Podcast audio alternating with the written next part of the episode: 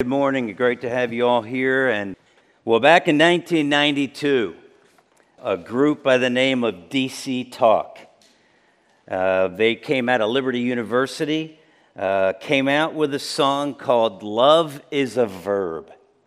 I thought about playing that this morning, but uh, we didn't provide earplugs to begin with, so I thought maybe we better not do that. But uh, one of the, one of the uh, parts of the song back in the day, there was a man who stepped out of heaven and he walked the land. He delivered to the people an eternal choice with a heart full of love and the truth in his voice. Gave up his life so that we may live. How much more love could the Son of God give? And then I have the last two lines here. Here is the example that we ought to be matching because love is a word that requires some action. Scott, two weeks ago, preached on 1 Corinthians 13, the first seven verses, talked about love. And love is a verb. Although in the text, more often than not, there was love was a noun, right? Because of all the love is this, love is that, love should not be this, love should not be that. But, but it was treating love as a noun. In our text, as we look today, uh, we're going to see that it's important that we make in our lives love to become a verb. It's real easy to get caught up in knowing what love is and saying we love somebody and just repeating those words without actually following through and showing that love. But the fact of the matter is, love is a verb and needs to be shown, needs to be practiced, needs to be exercised in our lives as believers today. So please open your Bibles with me to 1 Corinthians chapter 13. 1 Corinthians chapter 13, and um, we're going to look at verses 8 through 13. Now, Scott dealt with um, verses 1 to 7. And I just want to review, since that was two weeks ago, and um, verse 1 of chapter 13. This is what Paul says If I speak in the tongues of men or of angels, but do not have love, I am only a resounding gong or a clanging cymbal. If I have the gift of prophecy, and can fathom all mysteries and all knowledge, and if I have a faith that can move mountains, but do not have love, I am nothing. If I give all I possess to the poor and give over my body to hardship that I may boast, but do not have love, I gain nothing. Now, I, it's important that we get love in our heads. Because the text we're going to look at is one of those controversial, difficult texts to understand. Uh, three weeks ago, when we dove into 1 Corinthians chapter 12 and, and began to look at the, the idea of some of the gifts of the Holy Spirit that uh, some believe are not with us anymore, they have ceased to be function, and others who say, oh no, all of those gifts are there for all of us to use all of the time. And we get the controversy, we get the conflict, we get the difficulty of understanding okay, what does the Bible mean? What about tongues? What about healing? What about miracles? Do we still practice those today as individuals as part of God's plan for the church in 2021? And so Paul started in chapter 12 and verse 1, and he said, Now about the gifts of the Spirit, uh, brothers and sisters, I don't want you to be uninformed. He doesn't want us to be ignorant. He wants us to be aware of this whole business of spiritual gifts. And so that's why he's writing chapters 12, 13, and 14. Now we get into chapter 13, and you may have thought, as, as Scott preached about love because that's what's in the text, that what in the world's Paul doing? Did he, did he forget where he had started and, and take a, a side path somewhere? No, it's all part of his whole teaching on spiritual gifts about the need to be informed. And so that's where we are. And so 1 Corinthians 13 is part of the informing the church. And so I want that to be true for you and I here today as we look at that. So look at verse 8. And I'm going to read down through the end of the chapter, 1 Corinthians chapter 13, starting at verse 8. Love never fails. But where there are prophecies, they will cease. Where there are tongues, they will be stilled. Where there is knowledge, it will pass away. For we know in part, and we prophesy in part. But when completeness comes, what is in part disappears. When I was a child, I talked like a child. I thought like a child. I reasoned like a child. When I became a man, I put away, uh, put the ways of childish childhood behind me. For now we see only a reflection as in a mirror. Then we shall see face to face. Now I know in part, then I shall know fully, even as I am fully known. And now these three remain faith, hope, and love, but the greatest of these is love. This is another one of those difficult and controversial passages. However, I think the most difficult task for me today is not to get caught up in the controversy and miss the point of what Paul is saying in the last half of 1 Corinthians 13, what we call the love chapter. So I have an outline for you, verses 8 through 13. And the outline is this verse 8a the love is permanent we'll see that it won't take as long to, to, to mention that but that's what paul says secondly uh, some gifts are temporary verses 8 through 12 and then love is the greatest now, we're going to talk about spiritual gifts, yes, but in the context of what Paul's saying, he's emphasizing love. And so, as we look at that, uh, it's important that we understand that chapter 13 is about love. It's not a chapter to read at weddings, although that can be done, because it describes love. And those characteristics of love ought to be true of a husband and wife who are deciding to spend the rest of their lives together. That's critical. But that's not why Paul wrote 1 Corinthians 13. All kinds of songs have been written out of 1 Corinthians 13, again, about love. But that's not the point of 1 Corinthians chapter 13. 1 Corinthians chapter 13 is it's about living a life of love in the exercise of our spiritual gifts the God given abilities to serve that He has given each of us who know Jesus Christ as Savior.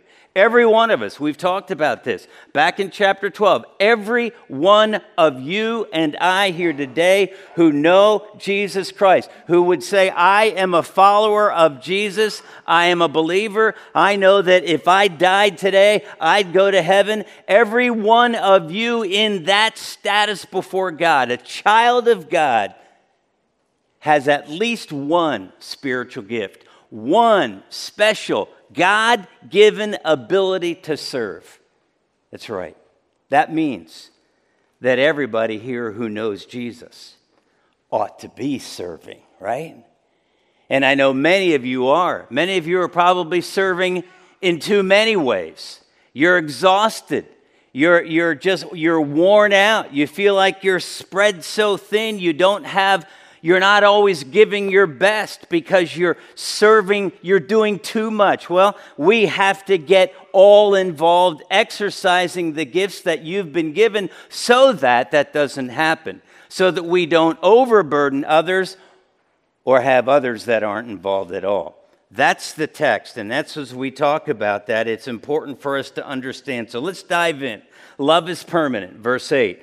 Love never fails. There it is. Love never fails. Love never falls, would be another way to describe that. Love will not fall into decay. Love will never be abolished. It's like what Jesus said himself in Luke chapter 16 and verse 17. He said in a couple of other places, Matthew uh, as well, but where he said this that it is easier for heaven and earth to disappear than for the least stroke of a pen to drop out of the law, out of Scripture, for the least stroke of the pen to fail or to go away. He said, God's word will never disappear. God's word will not go away. And it's the same words that are used. The idea love will never cease to exist, it will never end, it not even at any time. That's the permanence of love. You might say, well, so what? I'm not going to last forever. Right? And, and those of you that are over 65, you all know that you're not going to last forever, right? Scott thinks he'd like to be over 65. John, you're right. it would be great to be 65 again, right? So there you have it. And, and as we talk about this, that being the case, though, love is permanent. Love never fails. What does that mean for you and I? What does that mean for you and I who not only know that God is love, but who know Him, who know the God of love? What does that mean for us? Well, it means that our lives are to reflect God's love in everything we do our lives as those who know that God of love.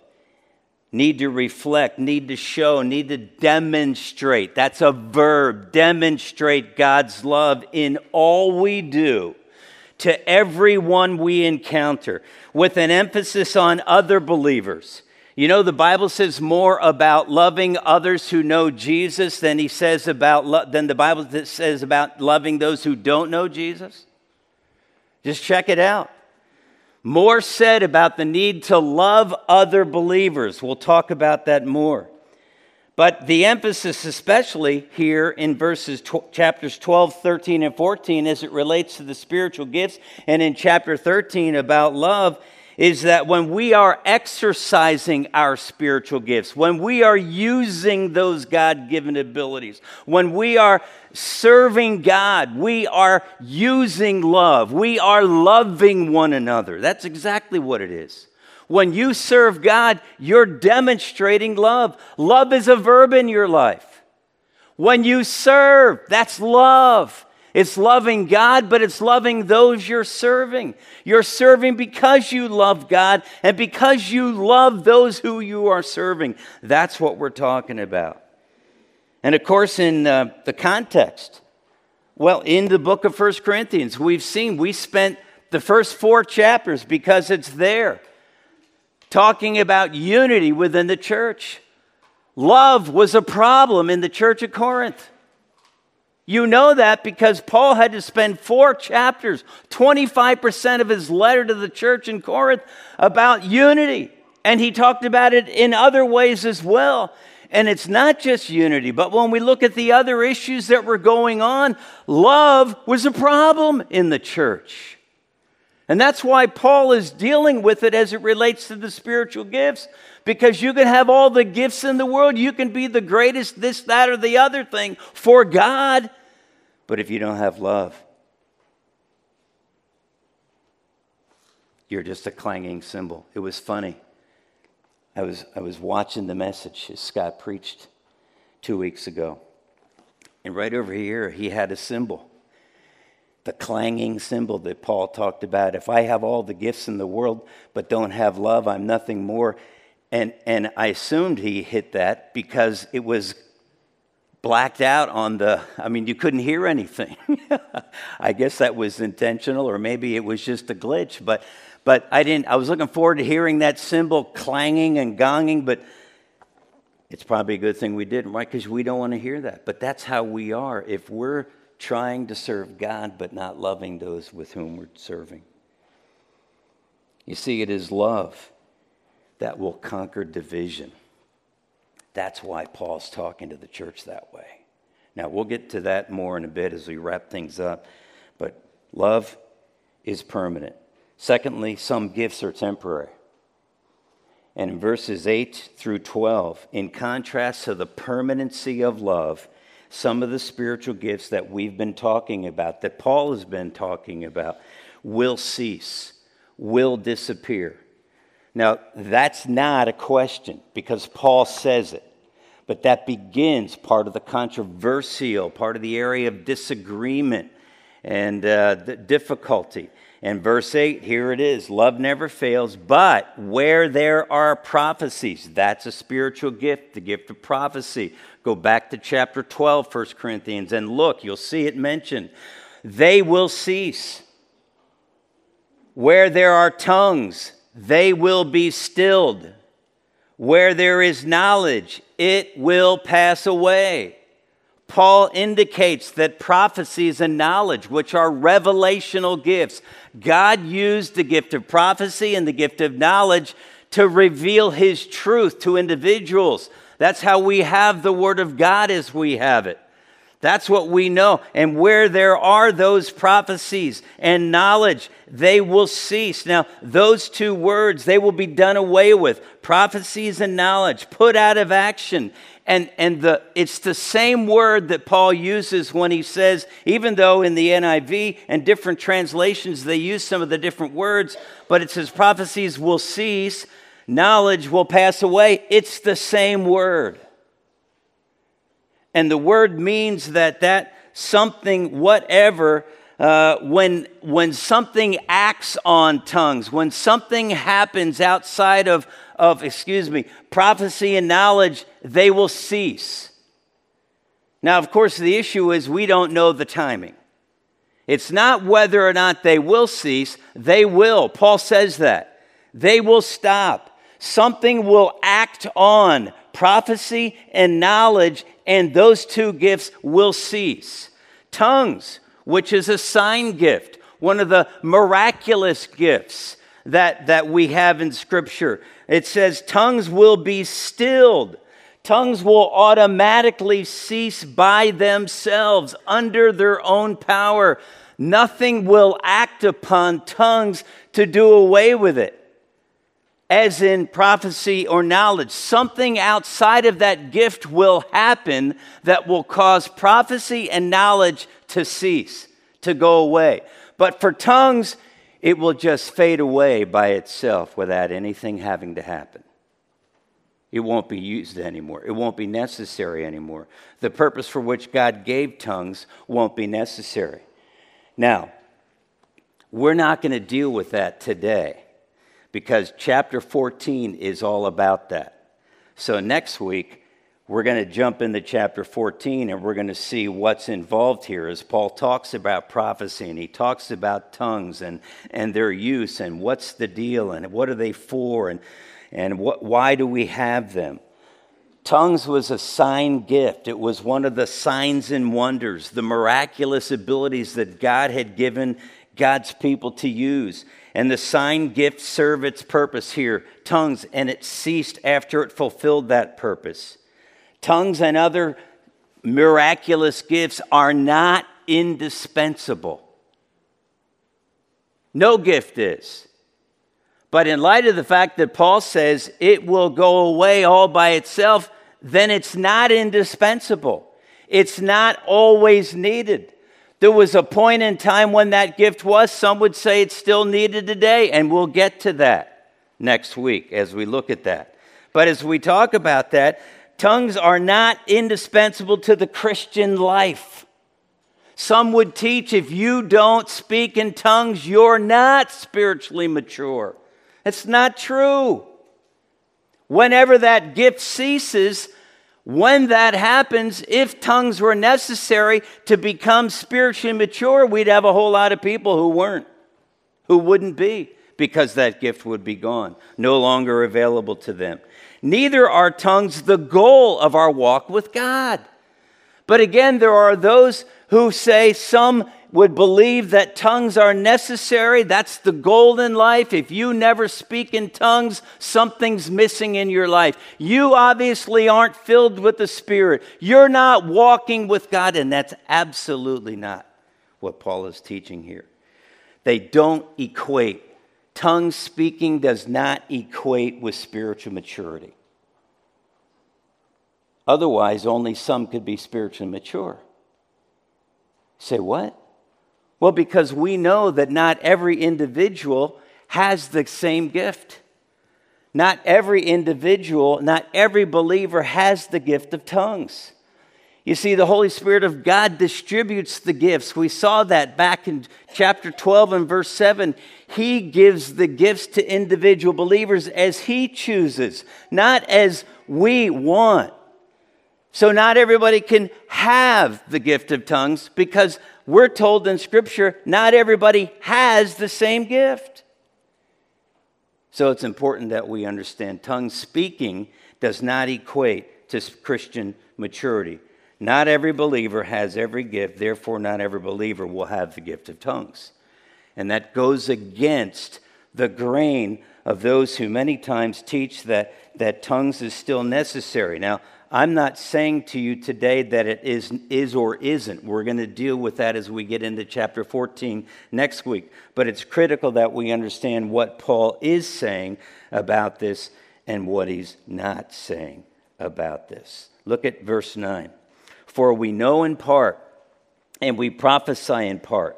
But when completeness comes, what is in part disappears. Now, notice right up front, Paul had talked about in verse 8 prophecies, tongues, and knowledge, three gifts of the Spirit. Now in verse 9, he says, For we know in part, that's the gift of knowledge, and we prophesy in part. But when completeness comes, what is in part disappears. There's no mention there of tongues. Why? Because Paul has already said that will disappear on its own. Without anything acting upon tongues, it will just cease to exist because it will have already fulfilled its purpose. Again, we're not looking at the timeline at this point. So notice, no reference to tongues, knowledge and prophecy. When completeness comes, the part disappears. So, as you're looking at that, those two verses, you've, you've got to be asking yourself questions. You've got to say, what does this mean? What is Paul saying in verse 9 and 10? What, what does he mean here? What is the part? For we know in part, we prophesy in part. What, what is in part when it disappears? What is part? And then we've got to look at okay, so what is completeness? But when completeness comes, well, what does that mean? When completeness comes, the part disappears. And then not only what is the completeness, but when does that completeness come? Now, some of your translations may have the word perfect. That's really not the best word to use in the text. The better words are complete or mature not perfect. And, and the idea of the word means wholeness, complete.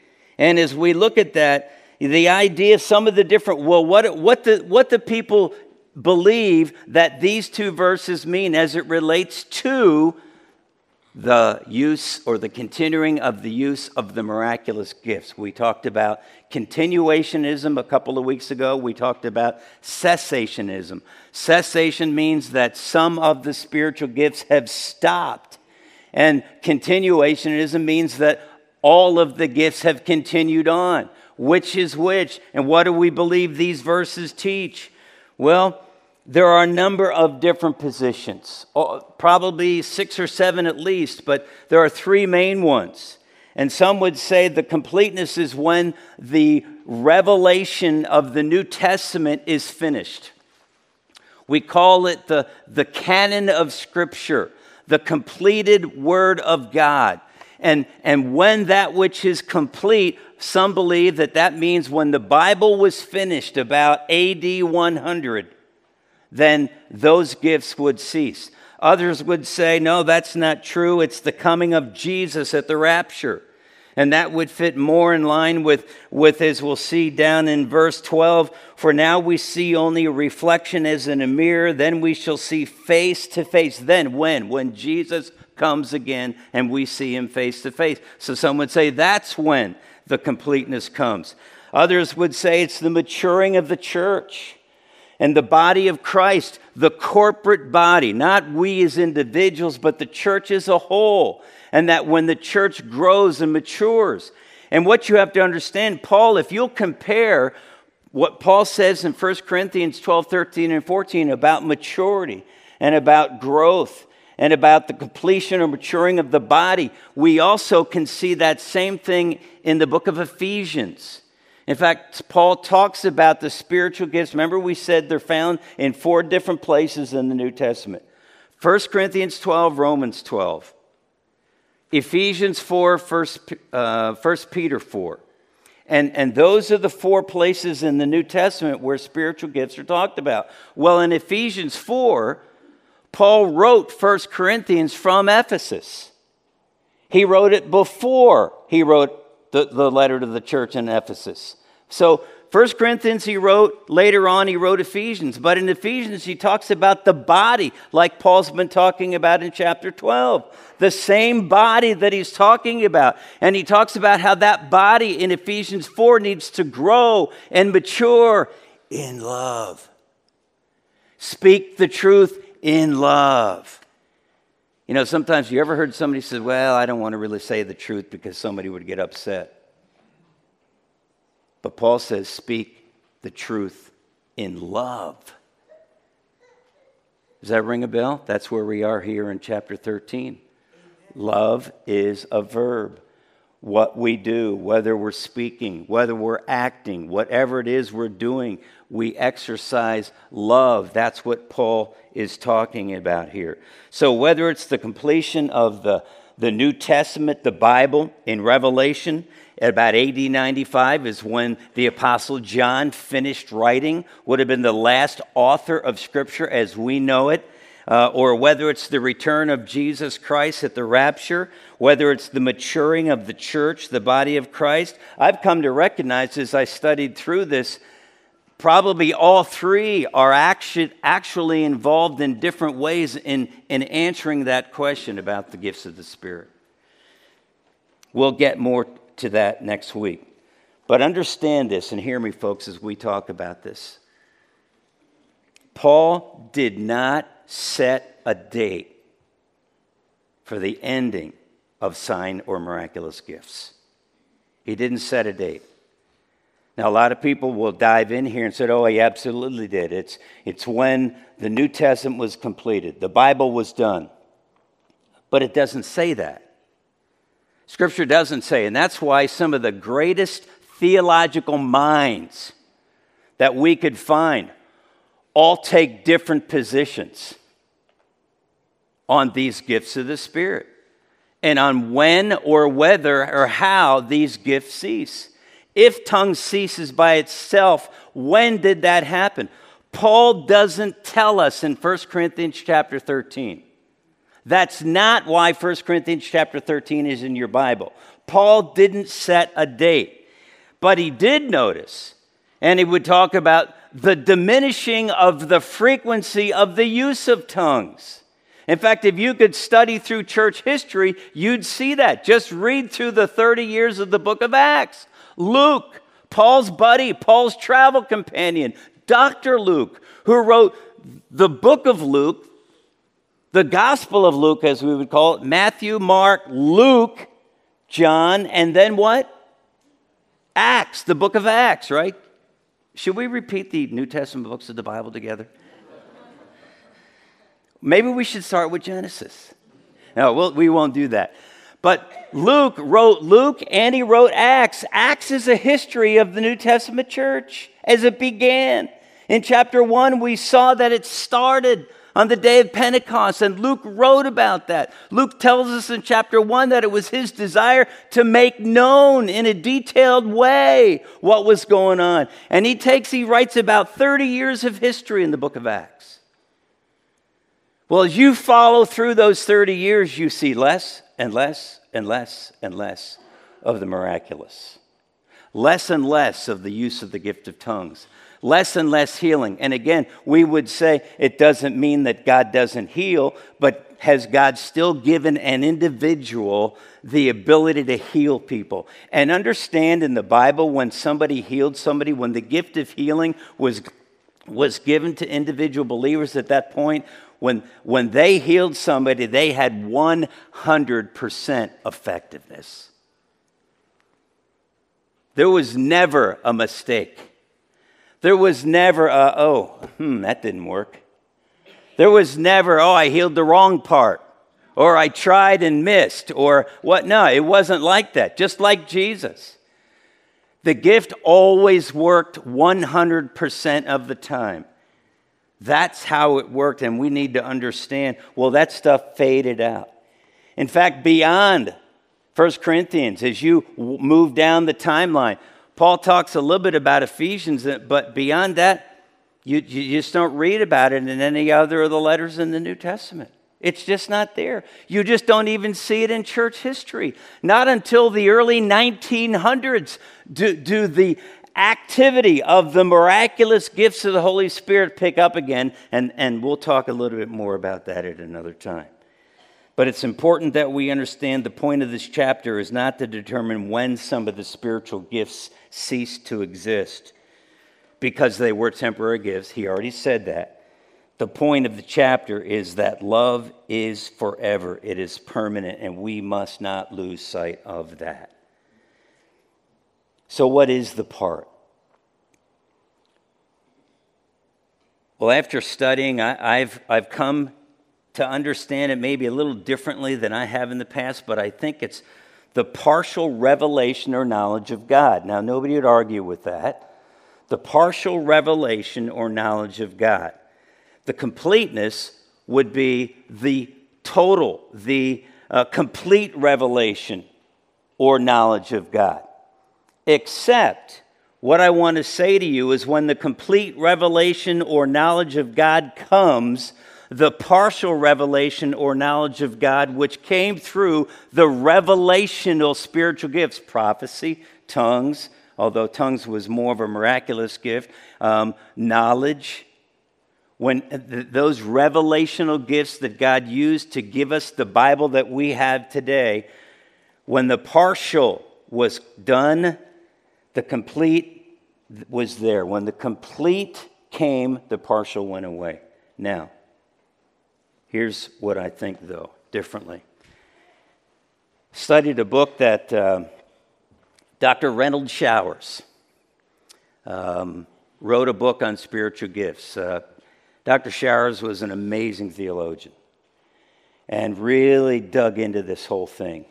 And this is his quote. He says, The partial is the revelation or knowledge of God which is now contained in the scriptures. Let me come back to that, but the key word now contained in the scriptures. And the perfect or the complete or the mature is the total, complete revelation or knowledge of God, which will come to the believer in the future when he, the believer, is face to face with the Lord. Now, you see, the difference in some of these positions is people will say, when that which is mature or complete comes, that when the completeness happens, when is it? Well, if it's the completion of the New Testament scriptures, that's already happened. And so the partial was before that. The partial was before we had the whole Bible as we have it today. And yet, Dr. Showers is saying what he believes is that the partial is the completed scripture we have today, which is not the whole truth. There is more truth to come. We won't know that yet until we see Jesus face to face. Does that make sense to you? Maybe. You're like, my head's spinning. What? Well, that's the difference. The partial is the revelation or knowledge of God which is contained that we have now. You see, in 2 Peter chapter 1, verse 3, Peter said, We have all that we need. We have been given all we need for life and godliness. We have everything we need in the completed scripture. But is there more truth that we don't know yet? I believe so. the kind of thing that we're not going to know till the rapture comes, until we see Jesus face to face. We don't need to know that now. We know what God has told us in the Bible. We have all that we need to know for life and godliness in the Word of God, but that's not all the truth there is. There is more to it. John even said, If I was to write everything that I saw or heard when I was with Jesus and learned, uh, no, the books couldn't hold it all. There's more truth to come. And I think the partial is what we have here. Now we're to have to you're to have to join us again next week to get the rest of that one. You say you're tricking us. Well, maybe. But that's the way Paul wrote it, right? So it's important that we understand the perfect is the total complete revelation or knowledge of God which will come when we see Jesus face to face. I'd never thought about it like that before. I'd never studied it like that. And as I began to dig into that, and we'll talk more about some of the emphasis on that next week as we do, but it's important that we understand uh, as it relates to this. First of all, even at that, Paul did not write chapter 13 to tell us when the gift of tongues or prophecy or knowledge would, be, would end. He wrote it to compare the permanence of love with the temporary gifts of the Spirit because some felt we can't live without those gifts. And if you don't have those, especially those miraculous gifts, you can't be spiritually mature. You can't be all the Christian you ought to be. You're, you're, you're, you're just missing the power and the fullness of the Spirit of God in your life. And that's just not true.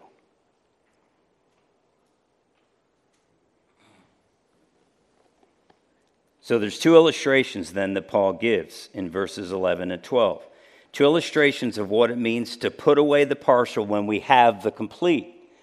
And, and as illustrations, we can't read more into those illustrations than what Paul intends for us. He's illustrating the point of permanence versus temporary. And so, as we look at that, verse 11, Paul says, When I was a child, I talked like a child. I thought like a child. I reasoned like a child. When I became a man, I put the ways of childhood behind me talking, thinking, reasoning as a child as opposed to acting as a mature adult. That's illustrating what it means to put away that partial revelation or knowledge of God when we get the complete or when the complete comes.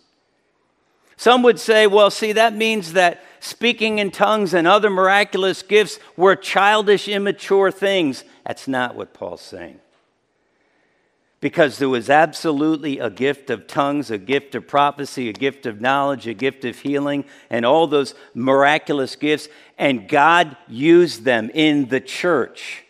We see that. So it wasn't just an immature spiritual gift, it wasn't something that was uh, just only for immature Christians to use. No, fulfilled a purpose in the early days of the church. It was necessary to the building of the church, as Paul talked about it, and as Luke described it for us in Acts. Tongues or sign gifts are not a sign of immaturity. Sometimes we say that today. Well, people, they're all hung up in speaking in tongues and, and wanting to do all these miraculous things. They're just so immature, spiritually speaking. That's not what Paul is saying here. They were appropriate for a specific time in the history of the church. We'll talk more about that time next week. And it's critical that we understand. You see, the illustration is it's okay to be a child when you're a child, right? But if you're 65 years old and you're still acting like a child, there's a problem somewhere because you should be acting more like a mature adult, right? We all know what that's like.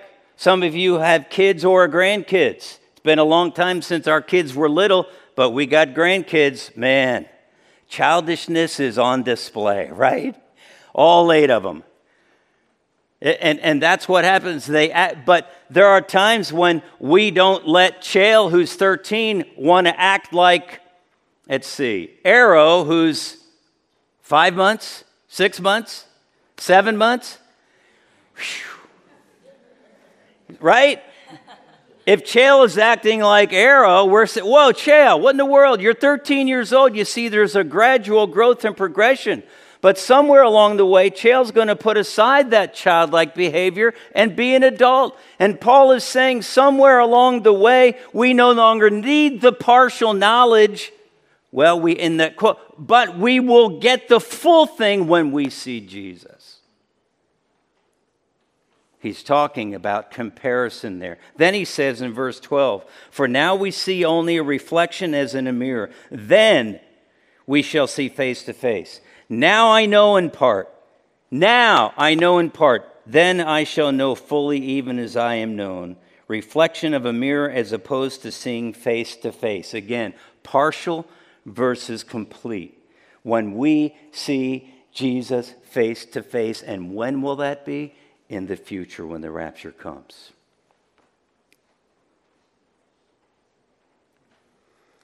You might want to check out, I think I have on scripture here a couple of verses uh, James chapter 1, verses 22 to 25, and uh, 2 Corinthians. I have that for you, Steve. Um, and 2 Corinthians chapter 3 and verse 18 here. There they are.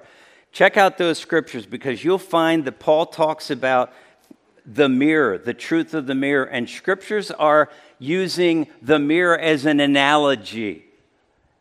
Paul uses, the writers use it here as, as an analogy uh, for, for looking in a mirror as the truth of the Word of God. James talks about it when he talks about hearing and doing.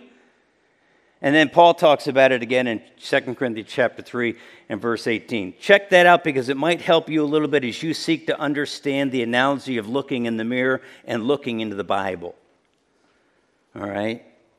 We'll talk more about that, the partial and the complete, as we get to that next week. So, verse 13, and now these three remain faith, hope, and love, but the greatest of these is love.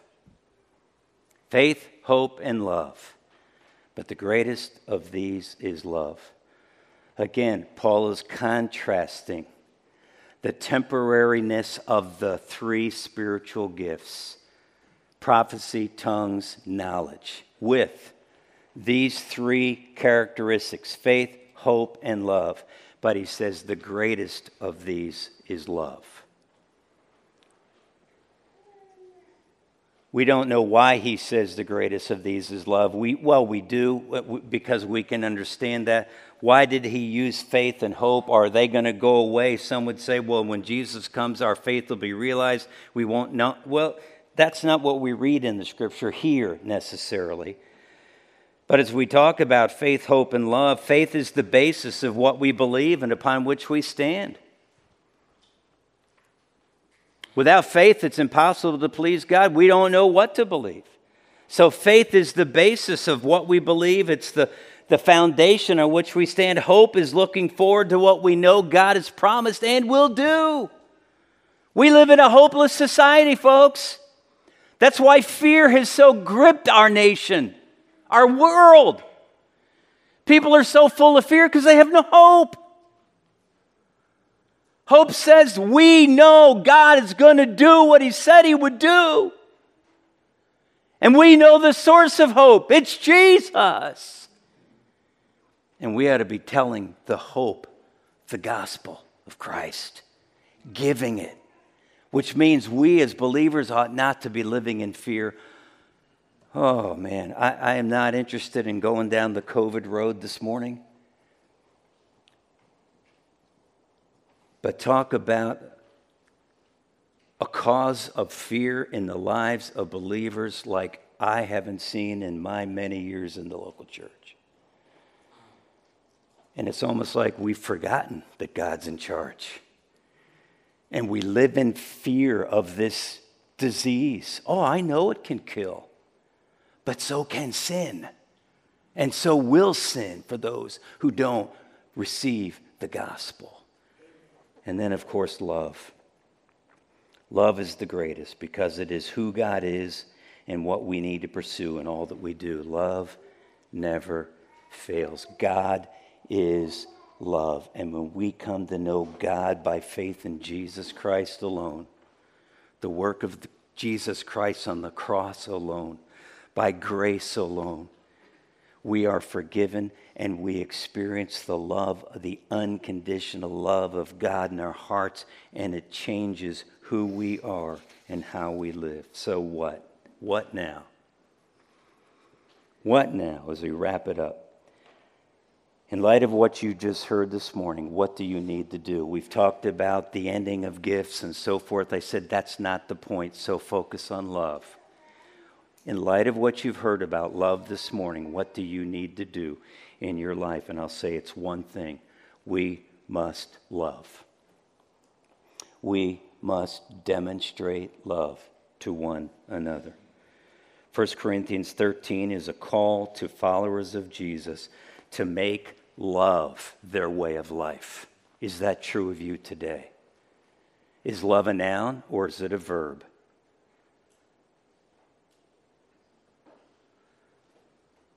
When we say to our spouses, for those of you that are married, I love you,